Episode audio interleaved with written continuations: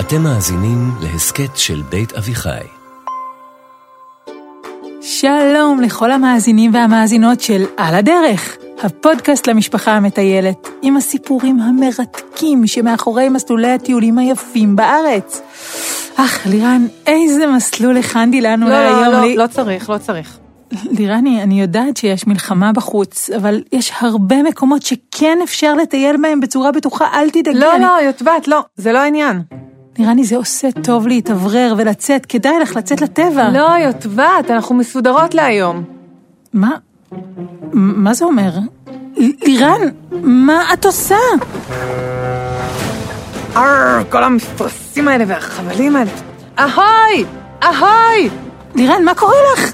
למה יש לך כובע וכרס ביד ו... מה? רגל מעץ. יפה, נכון? יאללה, עלי לספינה. למה שאני אעלה לספינה? איך את מתכוונת להגיע ללב ים? ברגל? למה אנחנו צריכות להגיע ללב ים? יוטבעת, יש משימה חשובה מאוד, משימה שאף אחד עד כה לא הצליח להתמודד איתה, אבל הזמן קצר ואין ברירות אחרות אלא לגייס כוח אזרחי של טובות בנותינו. אה, ומי הן בדיוק? עקרונית, כרגע אני ואת. אימא שלי לא ענתה לי, רציתי לקרוא לה, אבל לא ענתה. אז תחזיקי חזק, אנחנו מרימות עוגן, תרימו עוגן! לירן, רגע, רגע, רגע, רגע, רגע. מההתחלה, מאיפה בכלל יש לך סירה? יוטבע, תעלי, תעלי, אני אספר לך בדרך, יש לנו המון זמן עד הים האדום, זה עניין של כמה ימים. יש זמן, תעלי. כמה ימים? למה את ממהרת כל כך לצאת ללב הים האדום? השתגעת? תגידי, איפה את? את לא יודעת שברגעים אלו נמצאת בלב ים חבורה בשם החות'ים? החות'ים? לירן, למה את יורקת עליי? חות'ים, חות'ים. החות'ים הם ארגון טרור של מורדים מתימן, שמתנהגים קצת כמו פיראטים. למרות שלא עשינו להם כלום ואין לנו שום קשר אליהם, הם החליטו לתמוך בחמאס, להילחם בישראל, ומה שהם עושים זה לעצור ספינות מלאות בכל טוב ששטות לישראל, ולפגוע בהם. די, זה חייב להיפסק לפני שיהיה מאוחר מדי. האמת שאת צודקת, זה נוראי. ומילא הנזק לכלכלה הישראלית, תחשבי מה יכול לקרות לכל ה... החבילה שלי. לאנשים על סיפון האונייה? אה, כן, כן, לאנשים על סיפון האונייה, ברור, על זה, לזה התכוונתי, ולא לחבילה שלי שתקועה בלב ים. רגע, רגע, רגע, אנחנו יוצאות ללב ים כדי לחלץ את החבילה שלך? כשאת אומרת את זה ככה זה נשמע רע, אבל את צריכה להבין שיש בחבילה הזאת משהו סופר חשוב. כמו מה? התחפושת שלי לפורים. אה, צודקת. עכשיו זה נשמע לא רע בכלל. רואה? זה רק נשמע הרעיון הכי טיפשי ששמעת. את יכולה לחשוב מה שאת רוצה. פעם ראשונה הזמנתי תחפושת בזמן, ואני ממש לא מתכוונת לוותר על החג הזה בגלל כמה חוטים. חוטים. יופי, אז את בעניין. יאללה, תתארגני. יש לי בשבילך אביזרים לפיראט מהתחפושת של שנה שעברה. תתלבשי זריז ויוצאים. יאללה, תחזיקי חזק! על הדרך, הפודקאסט למשפחה המטיילת, עם לירן ליפשיץ ויוטבת פייר אייזנווייל.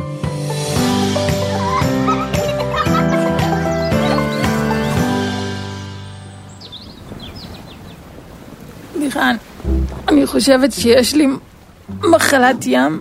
אוי, אמ, זה יעבור, זה, זה ככה תמיד בפעם הראשונה על ספינה.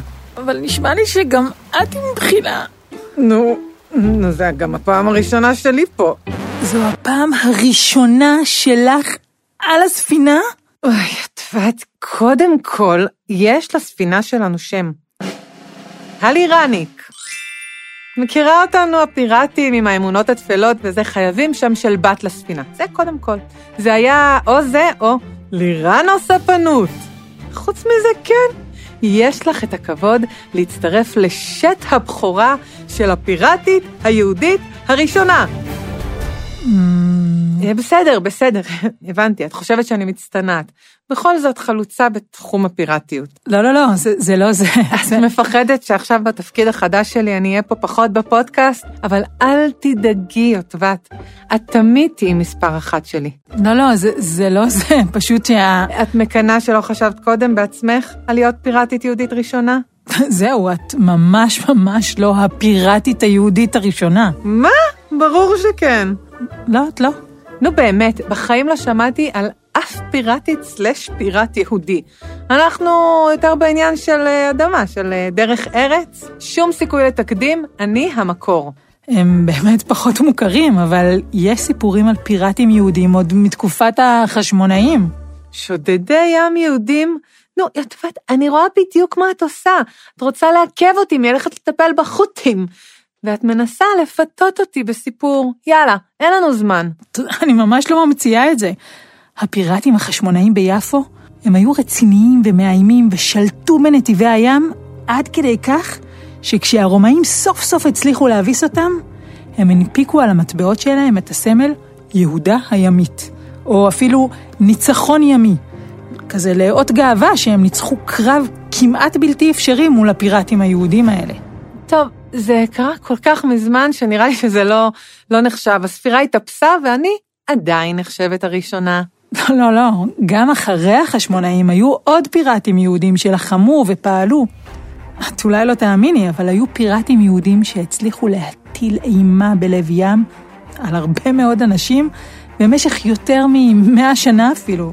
את רוצה לשמוע עוד? אבל באמת באמת פיראטים עם אוניות, כן? את לא מספרת לי עכשיו על נוח והתיבה, נכון? פיראטים על מלא. נכון שזה לא דומה לגיבורים שאנחנו מכירות ואוהבות לספר למאזינים שלנו עליהם, אבל לא חסרות תקופות שנותרנו בלי ארץ ובלי אדמה, ואז לפעמים יהודים גרו בערי חוף או ליד נמלים ועסקו במסחר, וחלק מהם הפכו ליורדי ים, מלכים או... רגע, להמשיך? אה, כן, אולי רק קצת.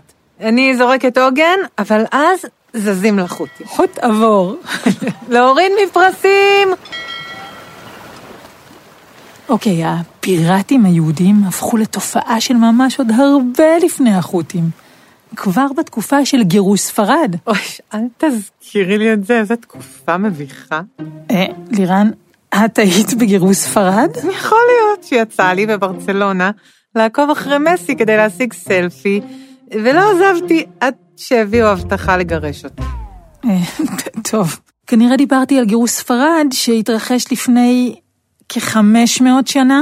אה, לפני שספרד נהייתה בירה של תרבות, אוכל וכדורגל. אה, היא לא תמיד הייתה כזאת מגניבה?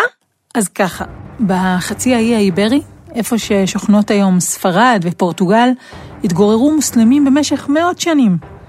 היהודים שעברו לשם מצאו מקום פתוח ומתקדם, והם הגיעו יחד עם המוסלמים להישגים רבים מאוד בתחום האסטרונומיה, הפיזיקה, המתמטיקה והתרבות. זו הייתה תקופה נהדרת שזכתה על השם תור הזהב של יהדות ספרד. עד ש... עד שהנוצרים השתלטו על ספרד המוסלמית, ובשנת 1492 מלכי ספרד, פרדיננד ואיזבלה, הודיעו שהם לא מרשים למי שלא נוצרי להמשיך לגור בספרד. מה? אבל מה עם כל היהודים והמוסלמים שגרו שם?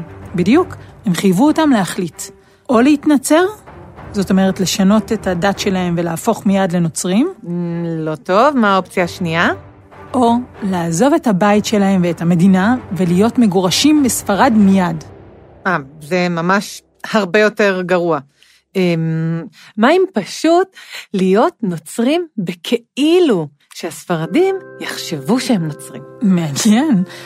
האמת שהרבה חשבו על הרעיון הזה, והציגו את עצמם כנוצרים.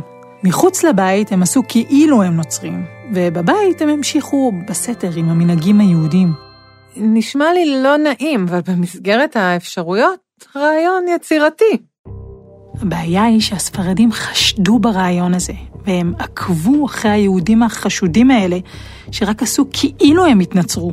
אנחנו קוראים להם היום אנוסים, כי למעשה הכריחו אותם או אילצו אותם להתנצר. ואם הספרדים גילו שהם נוצרים רק בכאילו, והם בבית שלהם שומרים בחשאי על השבת למשל, הם כבר דאגו להעניש אותם על זה, וואו וואו. אוי, לא. בעונשים קשים מאוד מאוד מאוד. אז או שהם הופכים לנוצרים, או ש... הם עוזבים מיד את ספרד, בלי לקחת איתם שום דבר, משאירים מאחור את הבית, את החפצים, את הכסף, המשחקים, הכל.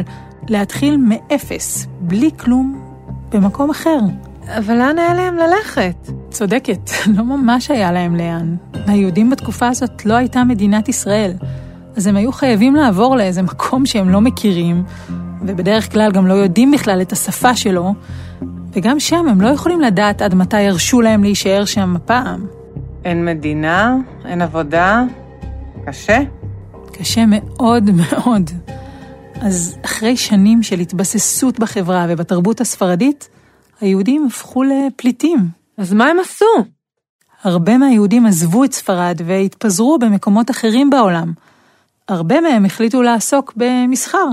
עבודה במסחר זה אומר משלוח של אספקה וחבילות דרך הים. בדיוק, וכדי להגיע ממקום למקום חייבים לדעת ניווט. בסדר, שישימו Waze. לירן, זה היה לפני הטכנולוגיה. הסטארט-אפ של התקופה הזו היה ניווט באמצעות הכוכבים. וזה היה הסטארט-אפ היהודי של הרב אברהם זקוט. אביו הקדמון של הרב-קו. תצחקי, תצחקי, אבל הוא נחשב לשם עולמי בתחום הניווט, והוא אפילו לימד את כריסטופר קולומבוס. ממש, גילה לו את אמריקה. גילה לו איך לגלות את אמריקה. יוטבת, העניין הזה של ניווט בכוכבים ממש יעזור לנו היום, זה היה סיפור מעולה, תודה. יאללה, תרימו עוגן! לירן, חכי, זה לא נגמר פה. מגורשי ספרד היהודים עדיין לא סלחו ולא שכחו מה עשו להם הספרדים. ולכן, עם הידע בניווט והמומחיות שלהם בים, הם החליטו שהם רוצים רק דבר אחד. נקמה. אה, זה השני שחשבתי. היהודים חיפשו נקמה על האכזריות הקשה של הספרדים הנוצרים. והם לא היו היחידים, גם המוסלמים הרגישו בדיוק אותו דבר. לפעמים כל מה שצריך כדי לשתף פעולה זה אויב משותף. כמו שאנחנו הפיראטים אומרים, האויב של האויב שלי הוא חבר שלי. וכשלספרד לא חסרים אויבים, לנו לא חסרים חברים.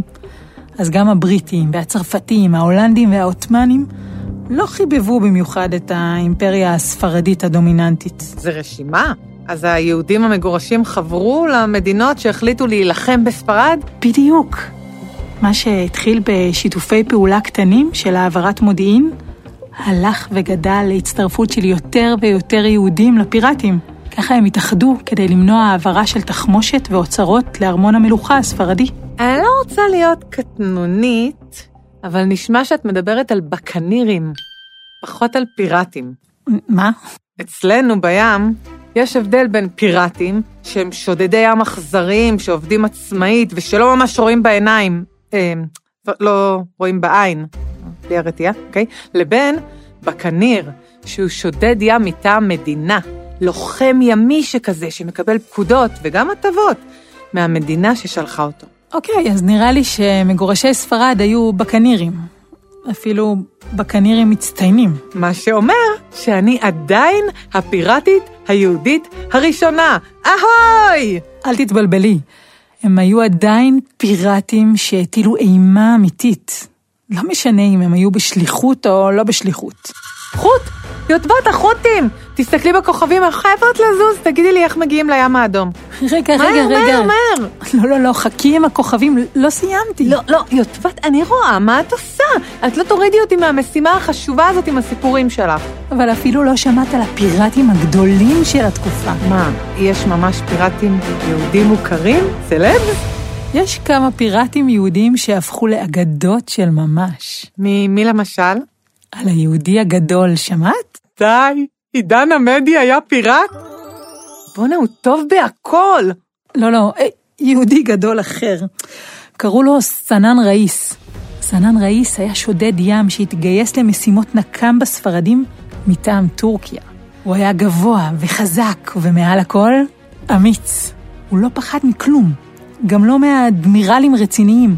הוא נלחם בלי לתת לאף אחד לבלבל אותו. עם התכונות האלה, הוא צבר לעצמו מאות פיראטים נאמנים במיוחד. סנן ראיס היה כוכב רציני, והיו מי ששמעו עליו למרחקים, וכבר מילדות חלמו להיות כמוהו. אז בעקבותיו הגיע לעולם, ג'ק ספארו. לא, לא נראה לי שהוא יהודי, הוא לא? חשבתי שכל העצבים האלה זה מהברית. לא ממש. אבל פיראטים עזי נפש ומטילי אימה ופחד לא פחות ממנו. אולי שמעת על הנריקס? משה כהן הנריקס? משה כהן? זה הפיראט המפחיד? אני חושבת שיש לו מכולת בשכונה שלי. טוב, השם שלו אולי לא כל כך מפחיד, אבל משה כהן הנריקס והספינות שלו הטילו אימה בכל האזור הקריבי. קריבי? זה לא ממש רחוק? האמת שכן, אבל אחרי שגילו את העולם החדש, את יבשת אמריקה, הרבה יהודים הפליגו לשם מפני ששם הם חוו פחות רדיפות. הם התיישבו גם בכל מיני איים, למשל כמו ג'מייקה. יאמן. אז בעצם הרבה יהודים פנו לפיראטיות כי יכלו גם להתעשר בקלות יחסית וגם לנקום באותם אנשים שהביאו חרפה עליהם ועל המשפחות שלהם. ממש ככה. אז אולי לפחות לספינות היה שם מפחיד? תראי, זה עניין של טעם, כי היו לו ספינות שנקראו ירושלים, אה, ספינה אחרת נקראה שמואל הנביא, לא, לא מפחיד. אחרת אסתר המלכה, פחות, פחות מפחיד. והגדולה, מגן אברהם. אה, אולי ציון חמש מעשר. זהו? זה השמות של הספינות שלו? הוא פיראט או מדריך טיולים? פיראט יהודי כשר. ובזכות הספינה שלו, היו לא מעט יורדי ים שכבר לא ישכחו את ירושלים כל כך מהר. משה כהן הנריקס חי בג'מייקה בקהילה היהודית, ושמה הוא גם חבר לפיראט נוסף בשם דייגו. או, סוף סוף שם במה של פיראט. כבר חשבתי תביאי לי איזה אברהם, יצחק, יעקב. האמת שדייגו זה השם הספרדי של רבי יעקב דה קוריאל. זה כבר יותר מסתדר. יאללה, תקראי לו דייגו. דייגו היה צאצא של יהודים אנוסים. הוא נתפס ונכלא בספרד. למזלו, ממש רגע לפני שהוציאו אותו להורג, החיילים שעליהם הוא פיקד בים במשך הרבה שנים, באו הישר מהים עם הספינה וחילצו אותו ברגע האחרון. תגידי מה שתגידי על פיראטים, אנחנו עם נאמן.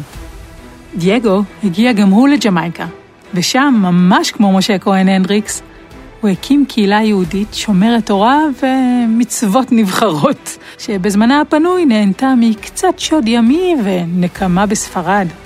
טוב שהיה להם מה לעשות בין הזמנים. הם היו מוצלחים מאוד בתפקיד הפיראטים, ומהר מאוד הם נשלחו למשימות חשובות על ידי ההולנדים. איזה משימה? לכסח את הספינות של הצי הספרדי החזק. וואו, ומה יוצא להם מזה? חצי חצי בשלל, ונקמה בספרדים. פלוס חיים מלאי הרפתקאות. החיים שלהם חוטים.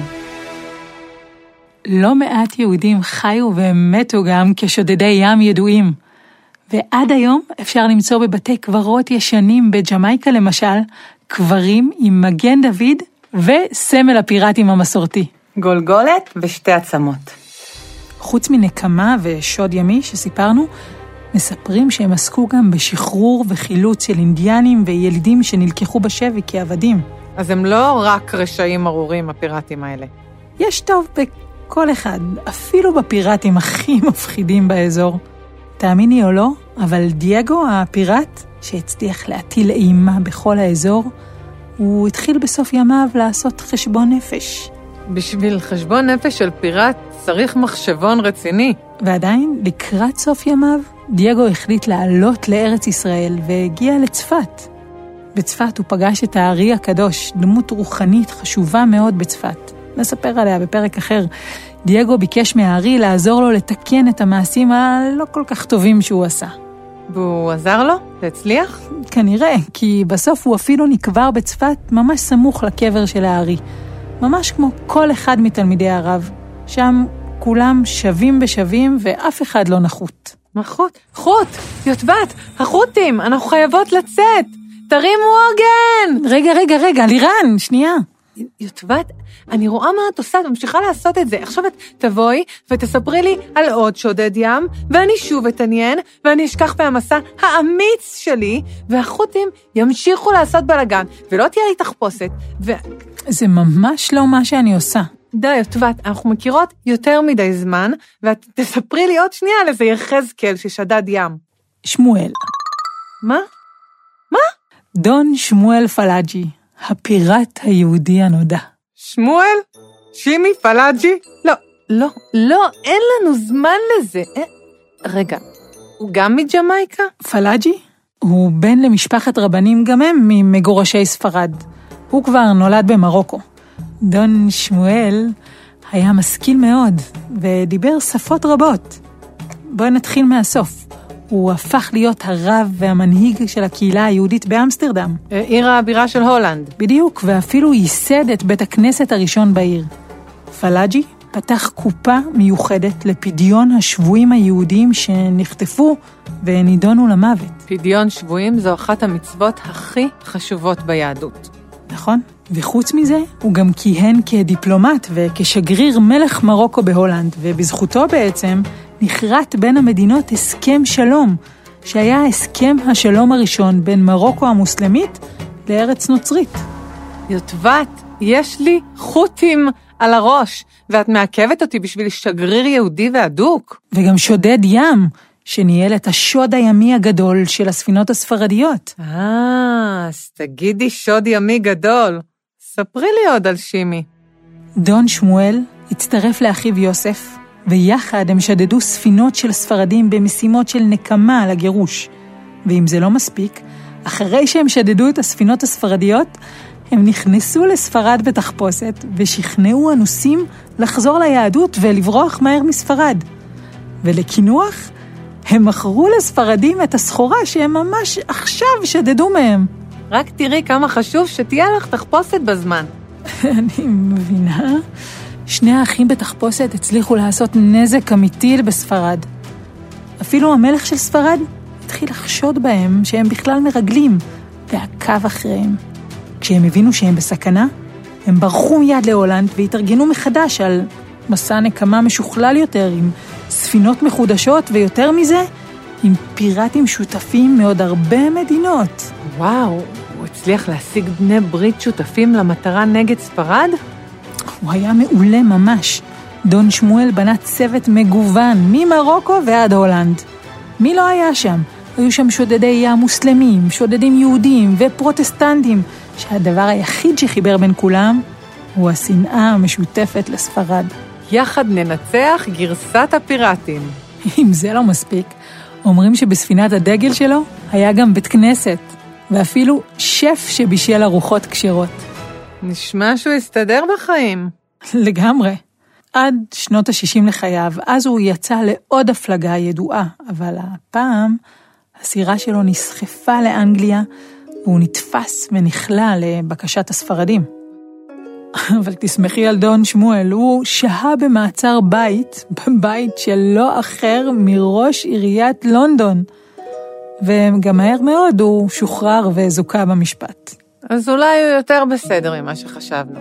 כנראה, כמו מנהיגים רבים אחרים, היו כאלה ששנאו אותו וכאלה שהעריצו אותו. ובאמת, הוא חזר להולנד והתקבל בתשואות, ואפילו רבים וחשובים ליוו אותו בדרכו האחרונה. להטיל אימה, כתבתי לעצמי, אה, להיתפס כגיבורה. מה זה, לירן, מה את כותבת שם?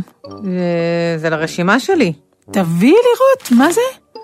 הבנה בניווט, נאמנות, הטלת אימה, מה זה הרשימה הזאת? מה שנשאר לי לעשות כדי לסיים את ההסמכה שלי כפיראטית. כל הזמן הזה את כותבת נקודות? כן, אחרת למה את מספרת לי את כל זה? להוריד אותך מהרעיון. זה קצת מאוחר בשביל זה. נשאר לי רק דבר אחד כדי לסיים את התהליך שלי. שזה? לאמץ תוכי. כל פיראט שמכבד את עצמו, מחזיק תוכי. יש על זה אפילו שיר. כל פיראט לוקח איתו תוכי קטן, הספיק לו גם לשוט קטן. כל פיראט לוקח איתו תוכי קטן. טוק, טוק, טוק, טוק. איפה תשיגי עכשיו תוכי? מה, מה הולך פה? מי זה שם? לא להתקרב, יש לנו... אה, לירן, יש לנו איך להגן על עצמנו. יש פופקורן, יש פופקורן, זה סכנת מחנק. לא לזוז, יש לנו פופקורן טקטי. אה, בנות, בנות, אני מתנצל, אין צורך לשלוף את התותחים הכבדים. אפרים, אפרים, זה אתה. כל כך נבהלנו. כן, אל דאגה, זה רק אני, הכל בסדר, איתכן הסליחה. אני פשוט מסתגל לרטייה בעין, ואחת לכמה זמן יוצא שאני מתנגש בחפץ שניים, או במשאית. מה? למה יש לך רתיעה? מה זאת אומרת? למה יש לי רטייה?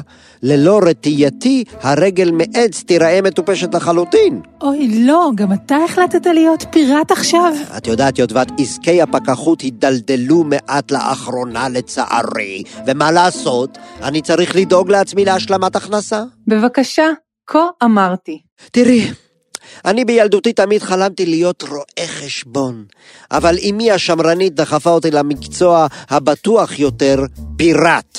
אני אוטוטו מסיים את הסטאז'. יפה, מה, מה נשאר לך? אה, רק עוד כמה שיעורים עם מורדי הקטן ואני שם. מורדי? מה, לא פגשת את תוכי המחמד שלי, לירן? מורדי! מורדי! בוא, בוא, לא להתבייש, בוא תגיד שלום. אפרים, אתה מגדל תוכי. בטח, כל פיראט שמכבד את עצמו מסתובב תמיד עם תוכי לצידו. מי את חושבת שהדביק את הפיראט האדום בקורונה? תוכי שלו? בוודאי, לפני כן הוא היה הפיראט הבז', אבל מה לעשות, תסמיני הקורונה עשו את שלהם. נו, מה אני אומרת לך? תוכי זה א' ב' של פיראטיות. נו, זה ידוע, זה בגלל ש... זה, אמ, זה בגלל ש... אה, זה בג... רגע, למה זה באמת? תוכי, על פי האמונה של הפיראטים, הוא סגולה למזל טוב, לשגשוג ולהגנה, שלא לדבר על חוש הניווט המצוין שלהם.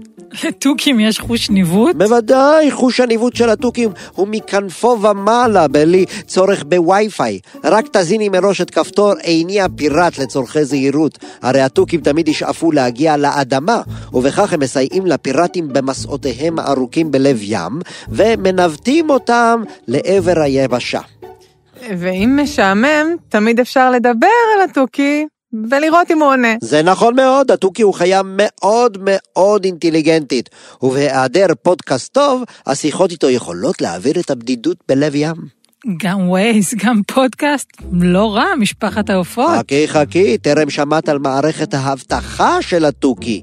יש פיראטים שאילפו את התוכים שלהם להתמקם כתצפיתנים על הסיפון ולצווח בכל פעם שרוח רעה או איזו ספינת אויב מתקרבת. איך הם יודעים מתי אויב מתקרב? כי הם שומעים יותר טוב מאיתנו, ויש להם כמובן גם יתר... אה, יתרון הגובה. כל התוכים מדברים? לא, לא, לא, לא, לא, לא. לצערנו לא. יש תוכים שהשתיקה יפה להם, רק חמישה זנים של תוכים יכולים לדבר. בג'י, תוכי המזון הצהוב העורף, אה, תוכי נזירי, אפרור אפריקני ותוכי ג'אקו. וגם כמובן הקקדו. מורדי אגב הוא קקדו גזעי משני הצדדים. פי, זהרו מחיקויים. לא, לא, לא, חלילה לירן, אנחנו בעד חיקויים.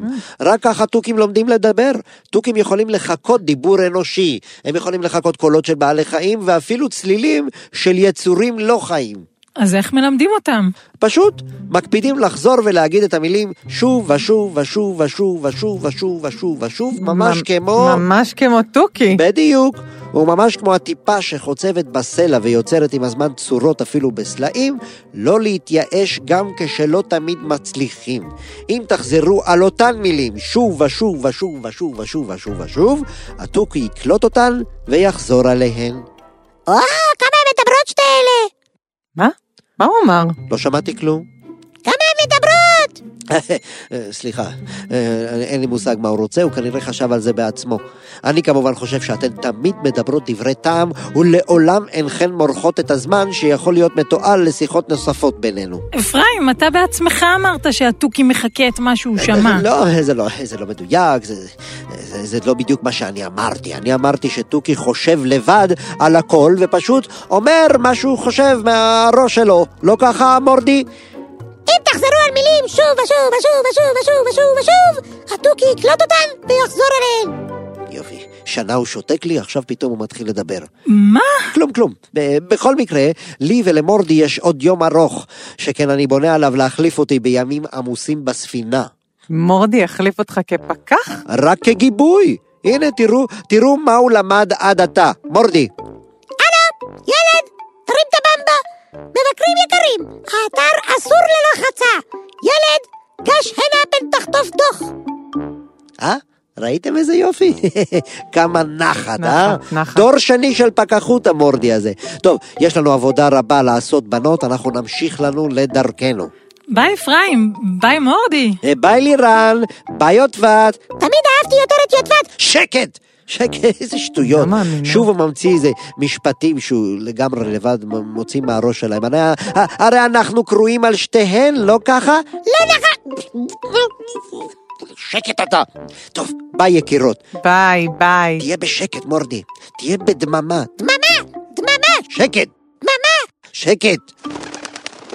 טוב, אז uh, נראה לי שעדיין רק נשאר לנו לאמץ תוכי, ואנחנו מוכנות. קודם תוכים, ואז חוטים. אמנם לא נהיה הפיראטיות היהודיות הראשונות, אבל נהיה הפיראטיות היהודיות היחידות בזמן הזה. כן, למה זה באמת? למה עזבנו את הים? קצת מחלת ים אז נשברים? במשך שנים נדדנו ממקום למקום. היינו נוודים. עם בלי ארץ, בלי בית. והיום, עם כמה שזה נשמע מוזר, יש לנו המון מזל. זה לא רק שיש לנו אדמה לחיות בה, יש לנו מדינה וגם צבא וחיל ים, והם עושים עבודה מצוינת וחשובה. זה נכון. טוב, אז אה, שנמשיך במסע? מה, באמת? לים? כן, ללב ים. אל תגידי לי ששינית את דעתך. אה, אה, אה, לירן, את רצית להיות פיראטית. ומה עם התחפושת שלך? והחוטים וכל הבלגן? אה, נראה לי שגם ככה שווה לקנות תוצרת ישראל עכשיו, ככה, לחזק את העורף. תכלס, או להכין אחת תוצרת בית. רק כי חבל לי שלא הספקנו לנקום בחוטים. הם כבר ממש מגזימים. את יודעת איך אני תמיד אומרת, לחיות טוב זאת הנקמה הכי טובה. כולם רוצים לפגוע בנו, ולכן הצמיחה שלנו היא הנקמה. מעניין. אז אולי במקום לנקום בחוטים, אני פשוט צריכה לחיות טוב. אפילו ממש ממש טוב, שממש ממש אנקום בהם. רעיון מצוין. אולי אפילו לטייל בארץ, כדי שממש יקנו? הכי טוב. אז אה, אנחנו יכולות לשוט חזרה? כן, כן. למרות שאת חייבת להודות. אה, כיף להיות פיראטית לקצת. האמת שבטיול שסידרתי לנו, את עדיין יכולה להרגיש קצת פיראטית. כן, אבל מה זה שווה בלי הסירה? יש סירה, אל תדאגי. כן? איפה? על שמורת הטבע חוף דור הבונים עם הספינה המסתורית, את שמעת? יש ספינת פיראטים בארץ? לא בדיוק, אבל עם קצת דמיון, כולנו יכולים להרגיש כמו דון שמואל פלאג'י לכמה רגעים. אז מי שמנווט עם כוכבים, תתחילו לשוט צפונה. ומי שלא, פשוט תכתבו בווייז, חוף דור הבונים. שנצא לדרך? מהחניון נלך צפונה על שביל כורכר מקביל לים, בערך עשר דקות עד שנגיע לספינה המסתורית. וואו, זו הספינה? לא פחות שווה מהלירניק. אבל מה קרה לה? זאת אוניית דייג שנבנתה בישראל, קראו לה בהתחלה אלישבע. אחר כך החליפו לה את השם לנץ. אחרי הרבה שנים של עבודה, היא נקלעה לסערה רצינית בלב ים. וספינות חילוץ אחרות באו לעזור לה, אבל אז הייתה תקלה בחילוץ, והמנועים שלה נתקעו לגמרי, והיא נסחפה לחוף דור, ומאז היא פה. מישהי נפלה על הדור הלא נכון. מהאונייה אנחנו ממליצות לחזור דרומה. עם סימון השבילים האדום. זה שביל יפהפה לאורך הים, ואפשר ליהנות ממסלול טיול נעים ברצועת חוף סלעי ומקסים. שימו לב לנעול סנדלים או נעלי מים נוחות להליכה. ולמרות הפיתוי, ממש לא כדאי ללכת יחפים וגם לא עם כפכפים, או כמו שאני קוראת לזה כפצ'וחים. מי את קוראת לזה כפצ'וחים? ואל תשאלו איך אני יודעת, גם אל תשאלו את יוטבה. החוף יפהפה, וצורות הסלעים שהתהוו מהרוח והמים קסומות. אנחנו ממליצות מאוד להיכנס אל הים באזור החוף המוכרז, עם מציל, או להמשיך לחזור דרומה, שם בכל כמה דקות מסתתרת הפתעה קסומה אחרת. אחת האהובות עלינו היא מפרץ הצדפים המיוחד. מפרץ קטן שמרופד בשכבה עבה של צדפים מכל מיני סוגים. מקום נפלא לסלפי צדפים. עוד נקודה יפה בדרך היא המערה הכחולה. מערה שנוצרה לאורך שנים רבות בעקבות תהליכי כרסום, המסע והתמוטטות. מקום נפלא לסלפי מערה. או פשוט לעצור למנוחה ותצפית על הגלים והים בספסל הבודד בראש גבעת הכורכר. מקום נפלא לסלפי ספסל בודד.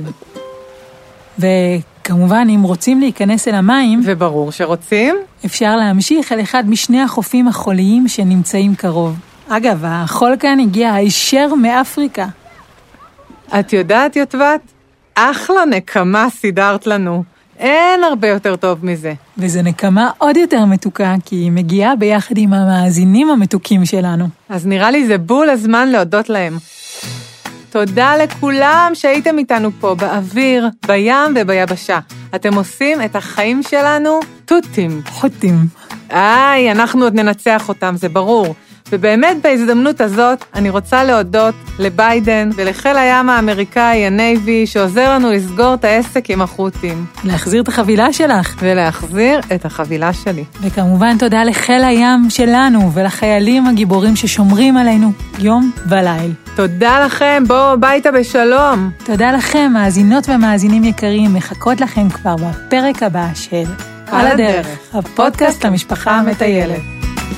החיים שלנו חוטים, החיים שלנו חוטים, החיים שלנו חוטים, החיים שלנו חוטים.